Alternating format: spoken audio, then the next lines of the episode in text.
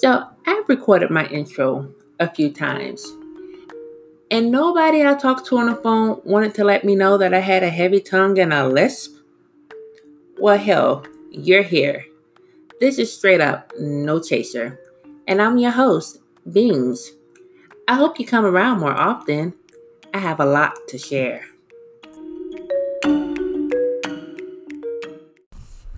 Alright, so here we go. Episode number 2.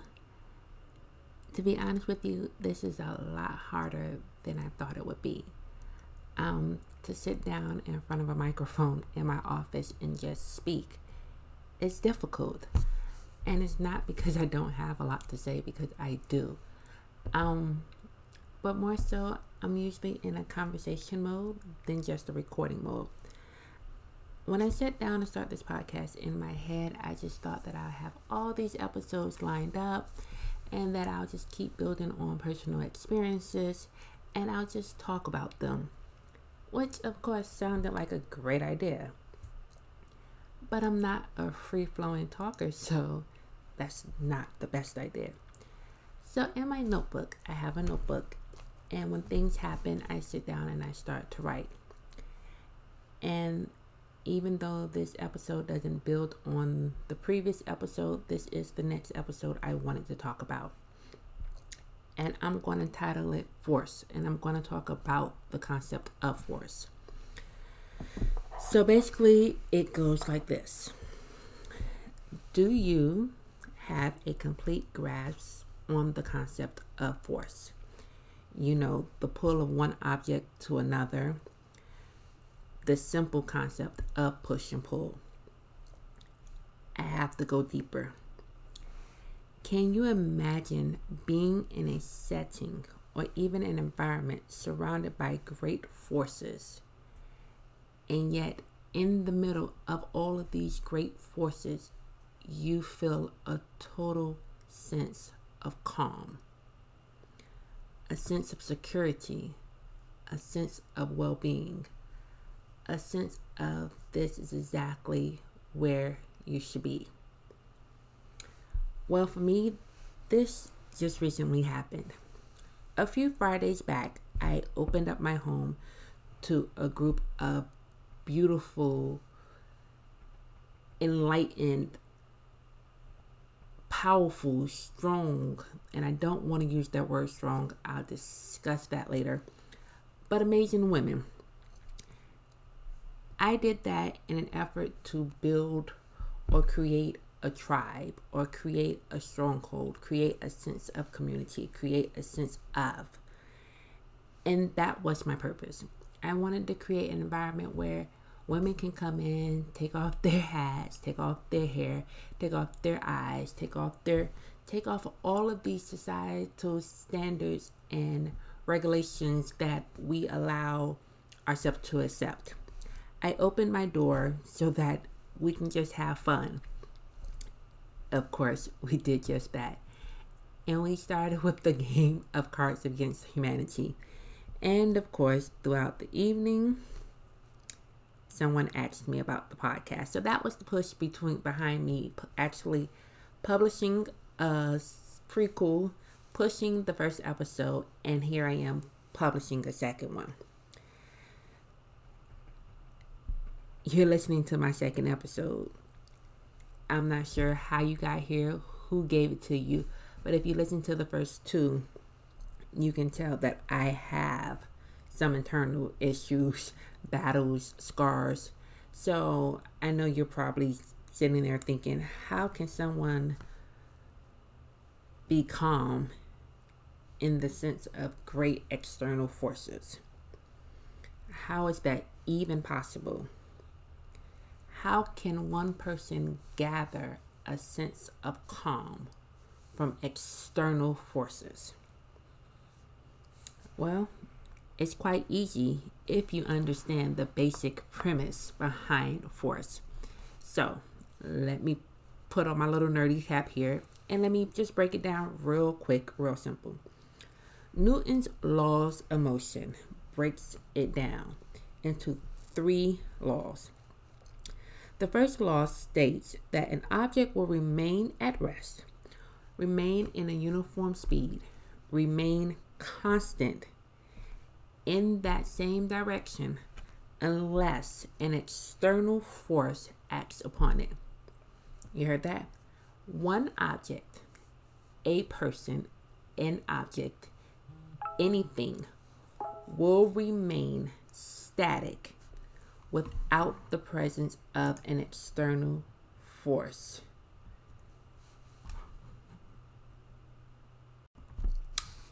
Newton's second law states that acceleration is a response to an unbalanced force, causing an object to move in the same direction as said force.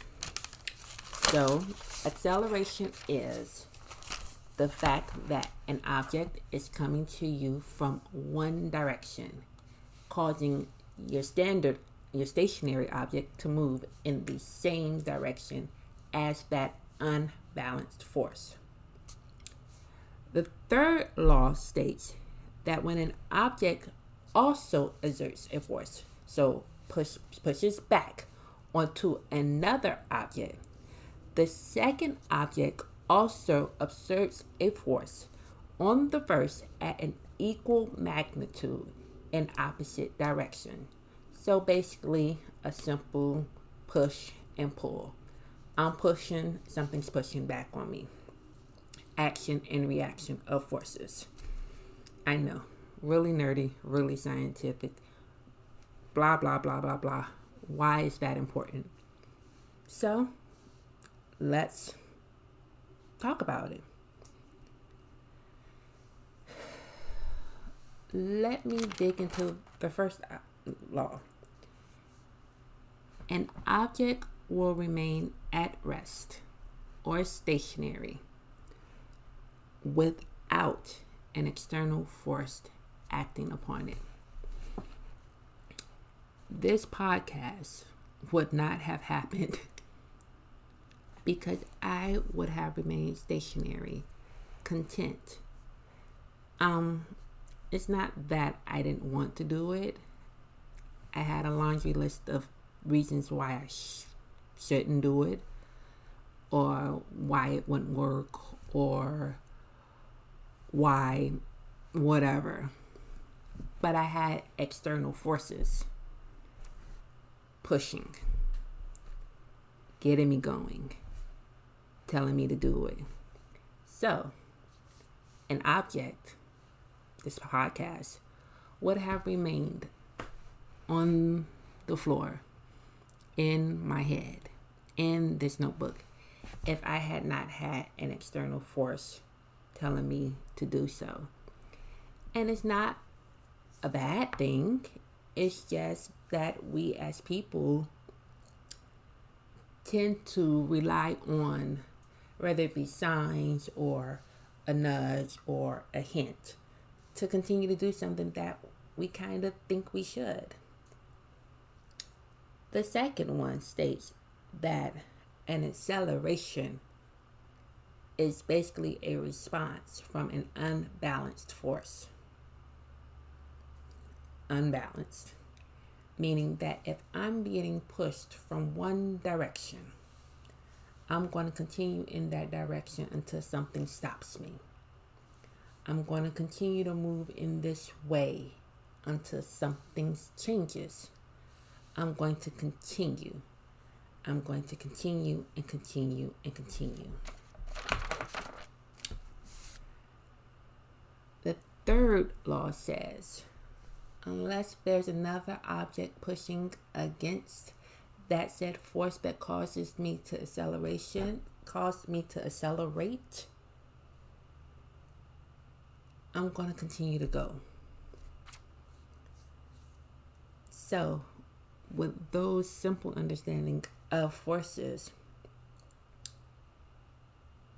and how I find calm in external forces, I have to, I guess, take another layer off of myself. On the last episode, I snuck it out there that I've gone to therapy and then that I was suffering with this and that. I have been clinically diagnosed as a person who suffers from manic depression, anxiety, bipolar disorder. And it could have possibly stemmed from postpartum depression. But now that I look back, it may have been something that I've dealt with my entire life. And just the fact that I became pregnant and had a child, which was another force, it tipped things out of balance for me. So everything that I thought I had control over, or things that I thought I could handle, became unbalanced. And I don't know if you've ever seen those commercials or actually paid attention to them, because I do, with the people who are taking all the different medicines for bipolar disorder or anxiety or depression, where at one moment we feel like we can conquer the world and we can conquer all the tasks that we put on our plate, and then the next moment we're crashing. That's my life. There's this one post that I've seen a few times from different people, and it got me thinking. As I go through my day, I bounce from task to task to task to task, and there's a need for me to bounce from task to task to task to task, because I get bored, or I get frustrated, or I just get tired. And believe it or not, it's not healthy. But the post is one about high functioning anxiety. And there's a list on it. And it's basically a list saying what the outside sees of you versus what you're dealing with internally. And it speaks to me, because on this list it says that people from the outside see me as a detailed oriented person, because that I'm outgoing, that I'm active, I'm super helpful, I'm a hardworking, I perform well under pressure, and that I have a sense of loyalty. Internally, all that equates to is that I overthink everything. I don't know how to think at a simple level. I make lists, I check them off, I make more lists, and I overthink the most simplest task. The most simplest task I overthink. Outgoing equates to trying to be a people pleaser. I've toned that back a little, but it's true. You're always on the move. You're always so active. That's because I don't know how to slow down. I don't know how to slow down. I don't know how to stop. I don't know how to breathe. I don't know how to reset. I just don't know how to. And that in itself has caused me so many breakdowns, so many nights of just frustration and tears and anger.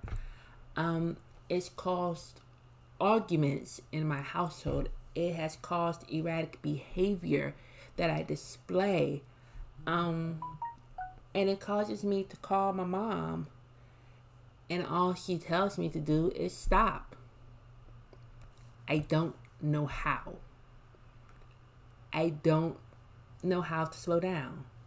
I feel that if I slow down or if I stop, that something's not going to be done. And if I stop and it doesn't get done, nobody else is going to pick it up. So in my head, if nobody else picks it up, all it does is that when I come back to it in a day or two or a couple of hours, it's still there and it's double or triple. So why stop? Why stop? Super helpful. The thing he says is it's the trouble of saying no. I don't have a problem with saying no. The problem is that I volunteer for everything. So I guess it is a trouble saying no. And it's not because I'm afraid of disappointing somebody, because that's not a fear I have, believe it or not. It is that I am trying to be helpful. But in my attempt to be helpful to someone else, I'm draining myself, because I don't know how to say no to myself, because I don't know how to say that's enough. And it goes back to I don't know how to slow down. And then what you may see as me being hardworking is that I have a fear of failure.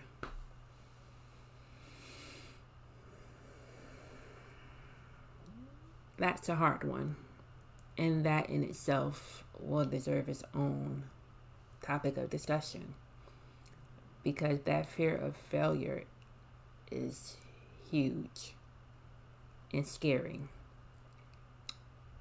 And it exists on a lot of levels. Performs well under pressure. That either means that I procrastinated to the last minute because I knew that the task that was at hand was something that I could do. And now I'm frustrated and flustered because I waited till the last minute to do something that I thought would only take 5 minutes, but now it's turning 10. And because I've done so much and I'm continuing to think about so much, or thinking that I'm going to do so much more, now that I'm behind 5 minutes, I'm behind 5 minutes on something else, which is going to be a snowball effect into other things, which is going to be a big old mound of anxiety and frustration that I've caused myself. And the last thing on that list was loyalty. And it's not because we want to be loyal to people, it's because we don't understand the need to have boundaries. I don't think I truly fit into that category, but I could be wrong. I've learned to put up boundaries. I've learned to push certain people to certain realms of my life because there was no space for them in what I would like to accomplish. So some of those areas I've overcome. But yet I struggle hard in those areas that I didn't.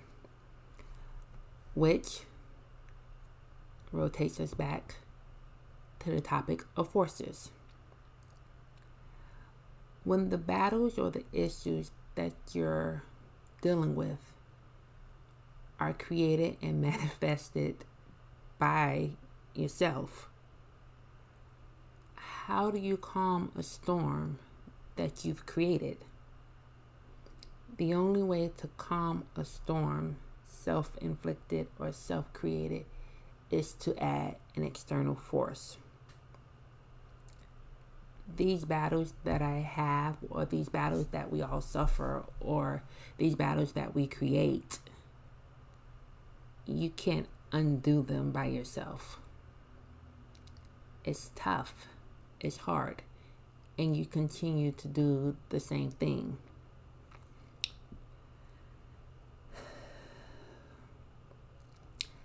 So, in my life, and when I say I have accepted, this is new. I have accepted recently. I have accepted within the last couple of months. I have accepted recently that I need outside forces. Now, let me break this down. I don't need a group of quote-unquote friends to pat me on my back, or be my eight-man choir, or to tell me that I'm always right, or what I did was good. I don't need that. That's fake energy. That's fakeness. That's not pure. I do need friends to tell me that I am doing good despite of me telling myself that I'm not doing good. I do need people to tell me that it's okay to be great, and that the fact that you're being great is not outshining my greatness. I do need a sense of validation from an outside source. And honestly, that validation can come in the purest form of my mom telling me that the girls are eating. I need that. But in the same breath, it doesn't make me less of a person, smaller of a person, weaker of a person. It lets me control an aspect of my life that I had no control over. I mean, it's sad that I need someone to tell me that it's okay that I'm not okay. It's okay to just shut the fuck down and stop. So I'm going to be that external force to let you know that it's okay to just stop. As I've grown into myself, let me stop. Let me rephrase that, because me saying I've grown into myself will make one think that where I'm at now is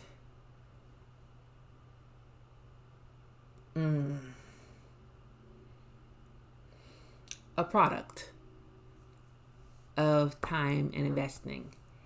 And that'll be a lie. That would be premature. That would be saying that there's no more room to add any more nourishment or food into what I need to flourish. So I'm going to say, as I continue to grow, I continue to cut off branches, you know, those people that just don't need to be here. Prune leaves, you know, trim them up, shape them up, trim ends. Once again, everybody doesn't need to be here for the entire ride.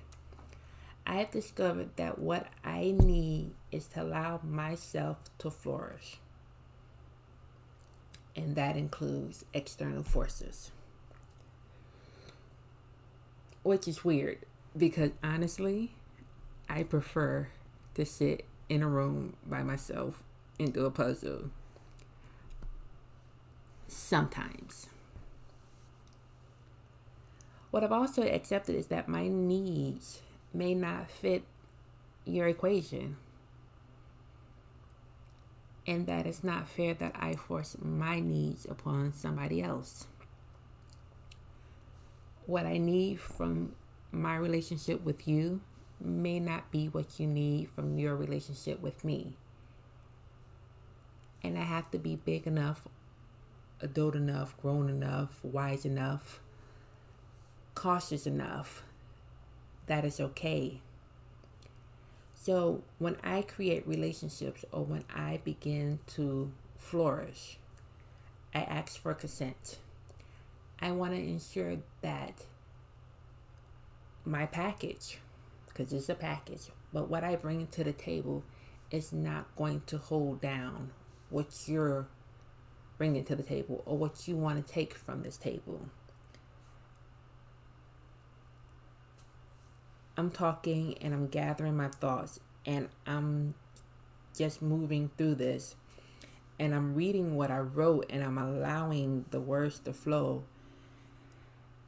And I've learned that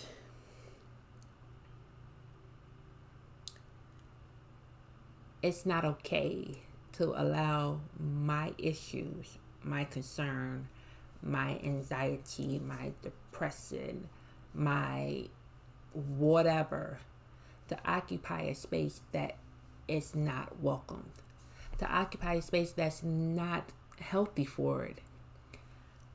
I've learned that it's okay to tell other people that at this moment, I can't shoulder what you're going through. I can't bear it. I can't provide for you. And that's okay. As people, we tend to be selfish and we tend to take advantage of the people that surround us. These people desire nothing but the good of us, and we take advantage of that. And we take advantage of it clearly because we're afraid to ask for consent. We're afraid of the response. We're afraid to believe that somebody else is willing to allow us to unload our troubles. So when you come to me as a friend, I let you know that it's okay. When you come to me as a friend, you'll know when it's not okay.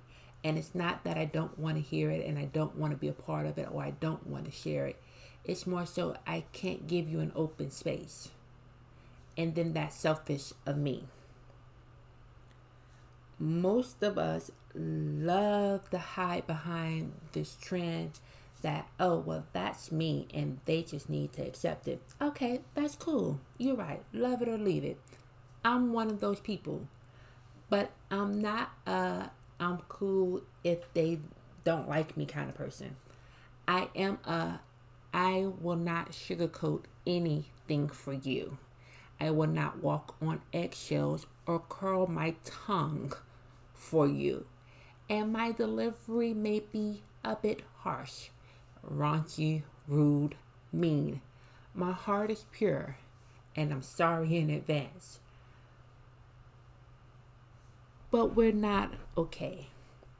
Those people who hide behind those false bravados that, you know, love it or leave it, that I am who I am, those are the people that we need to break beyond that external hard shell and realize that they need those external forces more than I need to give it to them.